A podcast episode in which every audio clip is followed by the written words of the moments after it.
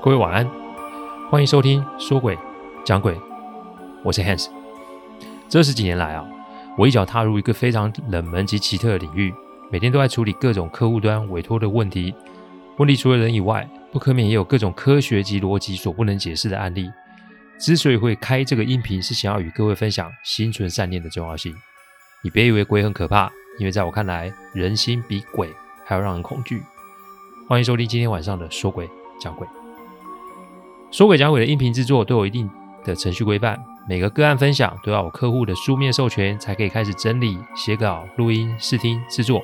因此，每周只能录制一集，还请各位见谅。因为每个个案都代表客户与当事人的信任，因此也只有我自己可以全权的做整理与制作。我知道这样子的速度其实不快，但反正如果可行，我会做这一行做一辈子。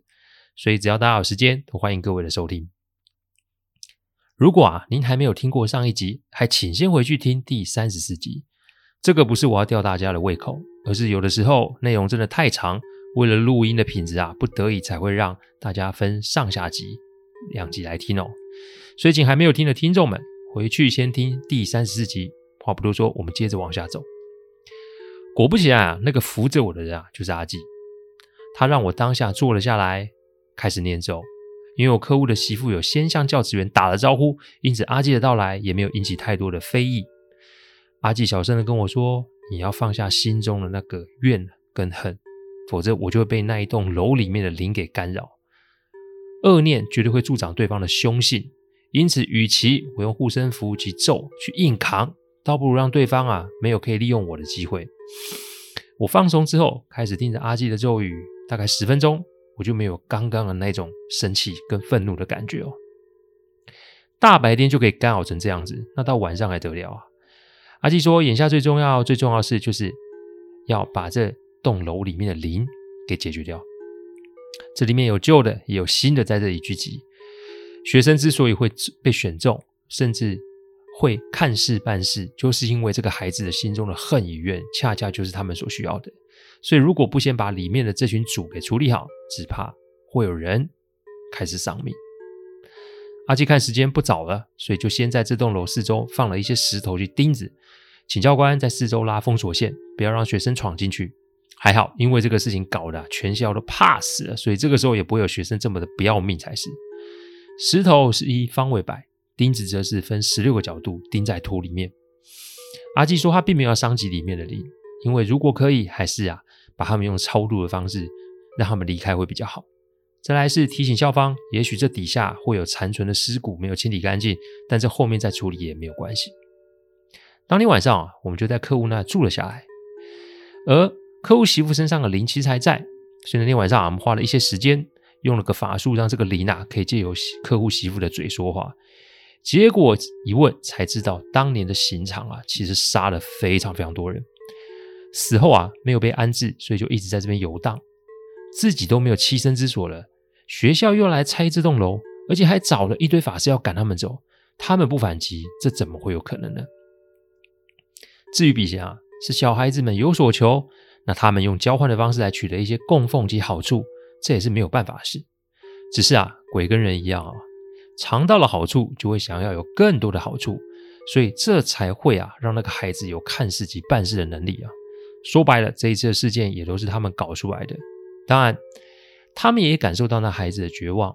同样的，也对于那些施暴者及不闻不问的老师及校长们恨之入骨。想想，这跟当年处决他们的人又有什么不一样呢？所以，既可收好处，又可以出口怨气，有何不可呢？阿纪说，这一次的事情啊，没那么好处理，因为大楼里面的灵会封在里面，不会有太大的事。但最要紧的就是找到那名施术的学生。阿纪说，笔仙啊，其实就是施术者与降术者的约定，只要把这个约定改过，就可以救人。但时间拖过一天，那就会有更多的风险。所以我只能拜托客户啊，用特殊的方法把学生给找出来。还有基本资料都有。隔天中午，这名学生及他的父母啊，都被请来了客户的家里哦。这个孩子啊，基本上已经开始神志不清了，因为啊，他是用极其恶毒的咒语去报复那十名同学、班导及校长，他用自身的生命用代价做交换，我看了既心酸又难过。阿纪看着我的表情，他问我：“你是不是想救这个孩子？”说真的，整个世界里面只有这个孩子我想救，其他那些啊，我真的是想放手不管。阿纪就问我敢不敢去陪他再玩一次笔仙。救人要紧，也没有什么敢或不敢的。但今天的笔仙是白天玩，而不是晚上玩。不过仍有一定的风险。这个风险在于我是否可以控制心中的情绪。我咬了咬牙，我点点头。人命关天啊，说什么我也要试一试。在跟这个孩子的父母说完所有的内容，我说我必须获得他们的同意才可以做这件事。当然，我的目的只有一个，就是救人。但同时，我也说孩子能不能完全的回来，我不敢讲。但如果回来，他也必须为他下咒的事情付出他应有的代价。因为受害。所以，是否可以加害？书上说是不可以啊。但我当下的那种心情其实是很挣扎的，而这个挣扎也让我在后面差一点中招。那一天正好星期六，学校没人，所以我请教官及校长在外面等候。我与阿纪及那个孩子下午三点进入那栋楼里面。孩子一进楼就开始恢复了意识，但他的反应是惊恐及想逃开的。我安抚着孩子，我说：“与其逃避啊，你不如正面面对。”这一次你不是一个人，你有我们在。我希望你可以勇敢把这个错误矫正过来，不然你一辈子都没法安心。孩子一边哭一边点头，阿纪在旁边欣慰的点点头。看来这个孩子有了决心，也配合破除这个诅咒，应该会有机会。我没说我们要做什么，对吧？我们要重新的召回笔仙，哪怕是白天，你会感受到这里面的丝丝寒意哦。阿纪点了八根白蜡烛。拿出笔来，接着就请那孩子用之前的方式起出笔仙。我呢，只是铺了张纸，好让笔仙可以跟我们对话。风啊，让烛火一直的飘，搞得我心中啊直发毛。但大约五分钟后，我们手中的那一支笔就有一种不自然的、不规则的震动。接着笔就开始画圈圈。孩子抬头跟我们点点头，说笔仙来了。阿纪发话说，我们今天来的目的，希望。宜解不宜结，在请众灵体啊，可以给这群人，尤其是这个孩子一个机会。讲完，我们手中那支笔突然有点剧烈的晃动，接着就疯狂画直线，画到纸都破了。看来这个主啊，并不想就范，而且极度的不友善。阿纪笑笑的看着我，然后我发现我的护身符及孩子的背上开始有点有发出光芒。我们没有把笔放下，但这个光实在太刺眼，所以我们不得不把眼睛闭上。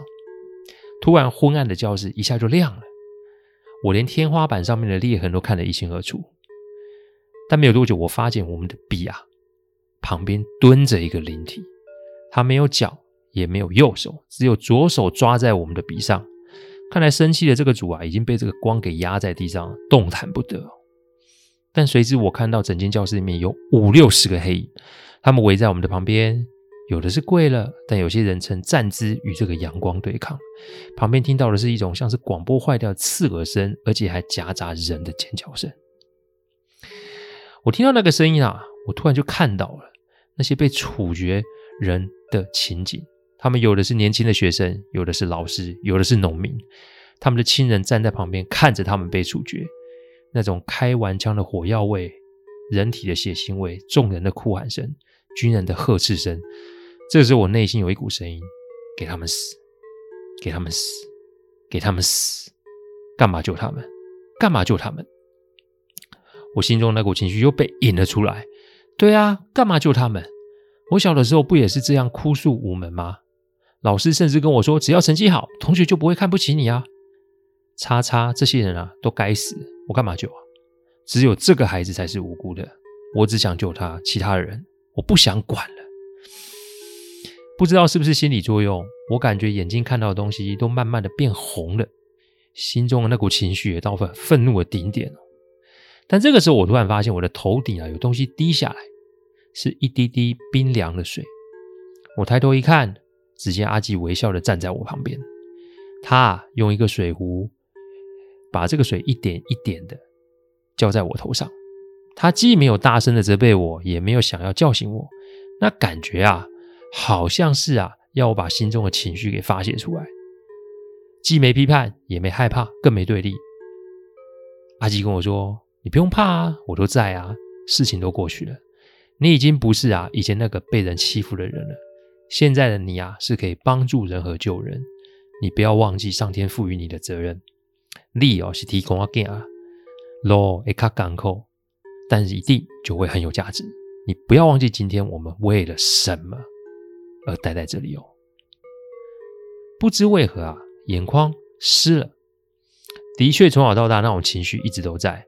如果这一次又跟以前一样的反应，那不但救不了这个孩子，搞不好自己都会搭进去也说不定。所以现在的我，只有接受以前的状况，并且打从心中宽恕那些对我做出伤害的人，我才会有机会啊，重新的再出发才是。说也奇怪哦，那个红色慢慢的变淡了，而房间的黑影也变少了，最后只剩五个在现场。阿纪啊，收起了咒咒语，开始坐了下来。他跟我说，接下来才是要跟他们谈的开始。这五个啊，连被我们就是请出来的，他们这五个并不愿意走，因为事情啊，大概是他们搞出来的，冤死，在家无人供奉，让他们过着有一顿没一顿的日子。这种怨气是无法化解的。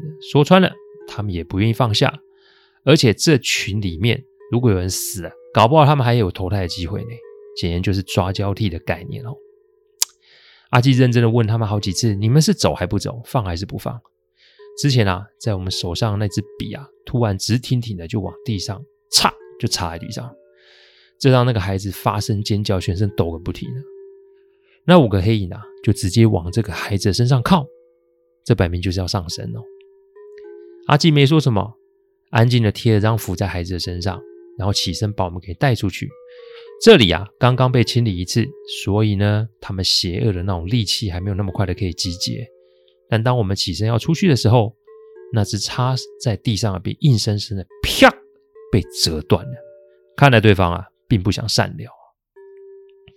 阿纪起身后，我们出去后，他把法阵补了起来。他说啊，这五只啊，现在出不来，但已经快过下午三点了，要处理也是明天的事。孩子今天晚上跟着我们。比较安全。至于校长体内那个啊，刚刚啊也被阿纪的那个咒给送走了。阿纪说，刚刚那个咒叫引阳咒，引入世上的阳光，去净化他们的邪恶之气。如果他们愿意，阿基也不介意送他们进入轮回，但只是他们必须要去为自己干的恶事负上责任就是了。这个咒不会引起伤亡，只是这个咒施法必须要有间隔，一个月只能施行一次。我本来以为阿基会再等一个月，再给那五只啊一次机会，但后来其实是我想太多了。当天晚上啊，那个孩子的父母也被接到客户家中住。晚上在吃饭的时候啊，这个大媳妇啊接到前任校长家属的电话，应该是今天在学校的事啊，被人通风报信啊，所以想请阿纪过去帮忙救人。没多久，那十个学生搬到我家来也都打电话过来，每一个人都想走特权，想要阿纪去救他们的孩子及家人。阿纪放下筷子啊，冷冷地说：“善恶终有报，不是不报，只是时机未到。他们会怎么样，不是他一个人可以决定的。他跟我今天来，只是有这个机缘可以处理这件事。我们并不是以这个为生，所以要的话，明天早上九点到学校去。唯有真心的忏悔，上天才会给你们机会。但来或不来，就看他们自己的造化。”客户没那个耐性，让媳妇为难，叫底下的人啊分别去联络这些这群人的家属。看来客户在地方真的是有分量啊！讲完之后啊，就没有人再敢打客户大媳妇的电话了。好了，隔天早上，阿纪起个大早，九点到了学校，现场只有两位学生及家长到场。阿纪摇了摇头，叹口气啊，我便过去请这两位学生跪在建筑物的现场。连同那个孩子，三个人跪着，他们跪在阿纪画的一个圆圈里面。不知为何，三个人的神识已经恢复清楚，而且惊恐。我看着他们说：“啊，你们做的错事啊，终究是要付出代价的。你们两个错的是欺负他人，而你则是实属害人。唯有真心忏悔，上天才会给你们机会。这不是我们可以做的。所以待会不论发生什么事，记住自己的错，告诉上天。”你们想要怎么修正？这是你们唯一的机会，否则就是后果自负哦。我看着昨天阿纪布的法阵有几处啊，疑似被外力撞歪的痕迹，但这个痕迹看起来都是从里面往外面撞。看来昨天那几只啊，还是想要跑出来，但没成功。阿纪啊，接着就往地上一坐，开始念咒了。不知为什么在场人都闻到一股让人作呕的味道，那是一种又热又臭的味道。这跪在圈子里面的三名学生都吐得稀里哗啦，他们吐出来就是那种又黑又臭的胶状物，感觉像是果冻啊。接着啊，我就听到楼里面传来很凄厉的叫声，不知为何，我觉得大楼的方向传来一股热气，那这股热气像是水蒸气，非常的烫啊。阿基要大家往后退，然后转头啊看着我，我感觉那只舞姿应该是被烧光了。法事大约进行了两个小时就结束了。阿阿基说里面啊东西被清干净了，他没有多说什么，只是说这里也可以拆了。然后呢，要了张纸，写下几个要注意的地方，就算是结束了。三个跪在地上的学生恢复了神智，三个人互相抱在一起哭泣。我相信过了这一次的教训，会让这三个人记住为恶害人的下场会是什么。至于另外的八名学生，那位班长、那位校长，我们并没有再过问他们的事，因为为恶又不愿意改过即面对，那就让他们去面对该面对的吧。三个月后啊，客户那传来的讯息说，学校的后面南东栋教室拆了，而那十名学生及老师、校长也都恢复了正常，但他们必须每周日的早上啊。要到庙里面去跪着忏悔三小时，要半年哦。只要少一次，那就是后果自负。听到这里，大家都知道，对啦对啦，我们后来还是有去他们的家里个别的做处理。我虽然对这些人啊的嘴脸啊深恶痛绝啊，但毕竟那都是一条人命，所以我还是咬着牙臭着脸啊，跟着阿继去把这些人给处理好。事后，阿继说，那一天的咒语叫巨阳咒。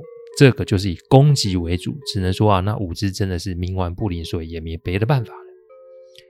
但事情结束了吗？其实还有后续，因为那名班导及其中的三名孩子，由于没有遵守半年的约定，结果又回复了胡言乱语的状况，直到现在他们都是如此。所以有时候你真的想不清楚是人可恶、鬼可怕的，还是天可畏哦。不要以为啊自己做什么事没有人知道。更不要以为别人做的事你也可以做，善恶的线很清楚，为恶终须有一天要付出代价。只是我希望那个代价不要超出各位所能负荷的范围哦。谢谢大家赏光，听完后请喝杯温开水再去休息。